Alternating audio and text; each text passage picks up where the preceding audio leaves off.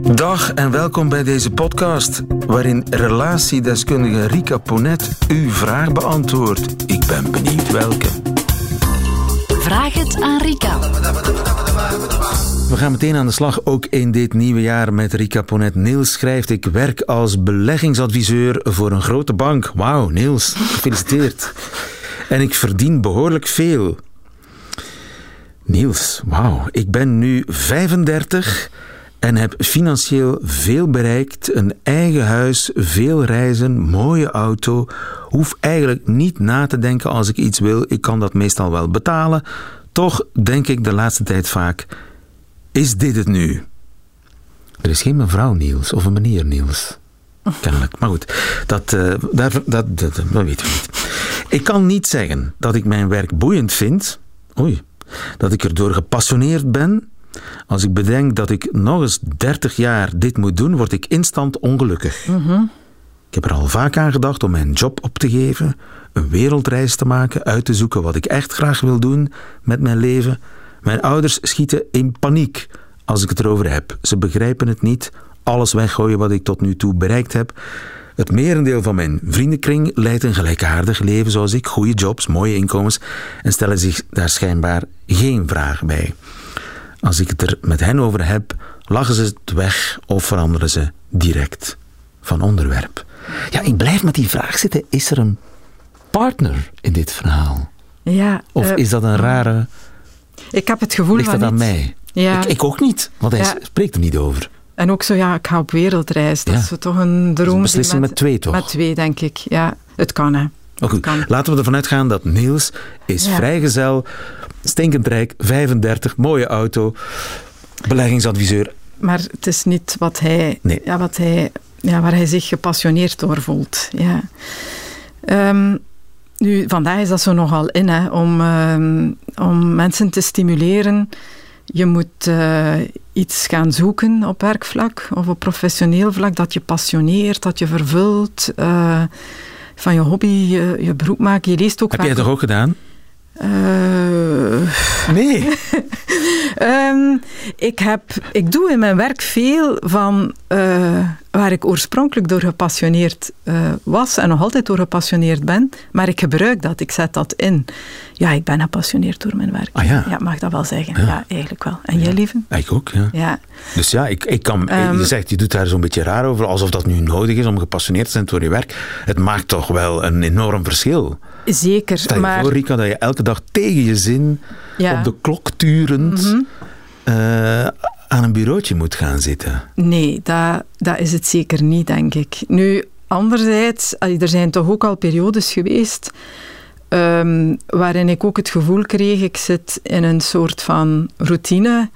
En dan zocht ik altijd naar manieren om die routine te doorbreken. Ik denk dat we allemaal wel momenten in onze carrière hebben waarbij we ja, toch fundamenteel ons vragen stellen, niet alleen bij die carrière, maar bij de totaliteit van ja, de manier waarop we aan het leven zijn. En ik vermoed dat dat bij hem ook meer nog dan een beroepsvraag, een levensvraag is. Ehm, en we worden daarin dan, eh, dat vind ik wel, toch nogal aangejaagd. De, de sky is the limit. We moeten allemaal het beste uit het leven halen. En Hup, naar de Himalaya. eh, ja, ehm, terwijl eh, waar ik vandaag het vaakst rondwerk met mensen is toch ehm, ja, dat we niet altijd op alle vlak, op elk moment in ons leven, die passie ervaren of die invulling ervaren. Dat gaat dan ook altijd weer over gelukkig zijn. Ehm, maar eh, ja, dat er ook veel momenten zijn waar, ja, waarin dat we dat niet controleren en dat het dan vooral ook gaat over hoe verhoud ik mij ja, tot wat er als een tekort in mijn leven aanwezig is. En wat ik vooral ook heel vaak zie is zo dat radicaal veranderen van leven. eh, dat is alles weggooien wat je opgebouwd hebt. Eigenlijk ben ik er niet van overtuigd dat dat de juiste weg is. Daar is ook al wel wat onderzoek naar gebeurd. Loopt en- dat slecht af? Ja, want wat lezen we altijd? De verhalen daarover die gelukt zijn. Hè? Dat, zijn ook, dat is ook populair op tv, hè? die programma's. Zo. Ah, ja. We, we verkopen heel onze boel hier en we gaan in Spanje een B&B oprichten. Eh, dan zien we de geslaagde verhalen. Wat we zelden horen of te zien krijgen, zijn de veel talrijkere verhalen. we zien de verhalen die na veel verwikkelingen en moeilijkheden toch nog goed aflopen. Iets, iets geworden zijn. Maar er zijn er daar tegenover ontzettend veel die Met hangende pootjes ja, terugkeren. Op hun stappen terugkeren en teruggaan. Um, dus hij moet eigenlijk, Niels moet eigenlijk nadenken of hij een soort Hollywood-droom uh, najaagt. Ja. Dan wel of hij echt iets anders wil. Want ik lees ook weinig over wat hij echt zou willen doen. Want dat is het. Eén, weet je wat jouw passie is? Nee, en we kunnen niet allemaal gaan pottenbakken of... Ja, hij uh, heeft het over een wereldreis. Een wereldreis, ja. En dan, bij een wereldreis heb ik altijd het gevoel, dat is een soort van vlucht. Eigenlijk, eh, ik, ik heb een totaal ongemak bij de wijze waarop ik vandaag leef.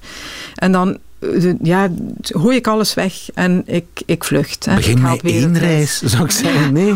Ja, en dat is heel goed wat je nu zegt, want in plaats van de radicale verandering... doe eens iets geks, ga naar Australië ja. of Nieuw-Zeeland, weet je. Dan heb je het idee van, wauw, ik doe iets... Neem een lange vakantie. Ik doe iets groots. Ja. Als je na uh, een maand in Nepal bijvoorbeeld nog steeds vindt, dat is wat ik de rest van mijn leven ga doen. Ja. Oké.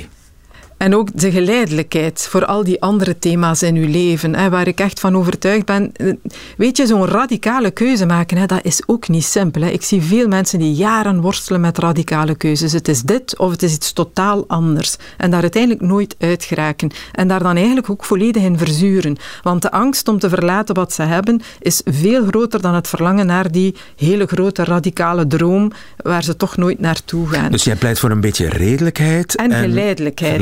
Geen revolutie, evolutie. Ja. Kijk eens, ah, misschien moet ik gewoon verhuizen. Al, was het maar ja. verhuizen, dat kan iedereen. Jij, dat... jij formuleert het uh, uh, absoluut heel goed. Geen revolutie, maar evolutie. En dat gaat geleidelijk. Dat gaat erover verander kleine dingen in je leven en dat creëert een vorm van een proces. Hè, iets waarbij je het gevoel hebt, ik zit niet vast, want dat is ook wat hij nu ja. zo wat aan heeft. Hè. Ik zit hier nu in dit leven, allemaal mooi en goed en wel, maar wat kan ik nu nog verwachten dat anders is dan wat ik nu al ken? En dan gaat het erover, ja, zoek andere invullingen. Ga een nieuwe hobby uh, ja. proberen. Maak inderdaad een reis. Um, Verbrand geen bruggen. Ja, uh, ja, kies de weg van de geleidelijkheid. Zorg voor kleine veranderingen in je leven. En als je regelmatig veranderingen doorvoert in je leven, um, dan zie je dat op het einde van de rit dat er eigenlijk heel veel veranderd is. Dus zoals je direct de top van de berg wil bereiken, terwijl ja, de weg daar naartoe, de stappen daar naartoe, um, eigenlijk het belangrijkste zijn. Dus het proces, zoals jij zei, de evolutie, niet uh, de revolutie. Daar ben ik echt van overtuigd. Ja. Niels, Dank voor je brief en ik hoop dat we jou op weg geholpen hebben naar een leuker leven. Mm -hmm, zoiets. Ja. En misschien is dat wel degelijk als beleggingsadviseur, zou kunnen. Ja, maar hij kan dat misschien freelance gaan doen ja. of voor een andere organisatie dan voor misschien de heel saaie bank waarin u in zit. Bijvoorbeeld. Uh, ja, daar zijn, ook daar zijn andere wegen mogelijk, hè? altijd weer. Heeft u zelf een vraag voor Rika Ponet? Stuur ze dan naar nieuwefeiten.radio1.be. En wie weet hoort u het antwoord in een volgende podcast. Namen worden sowieso veranderd.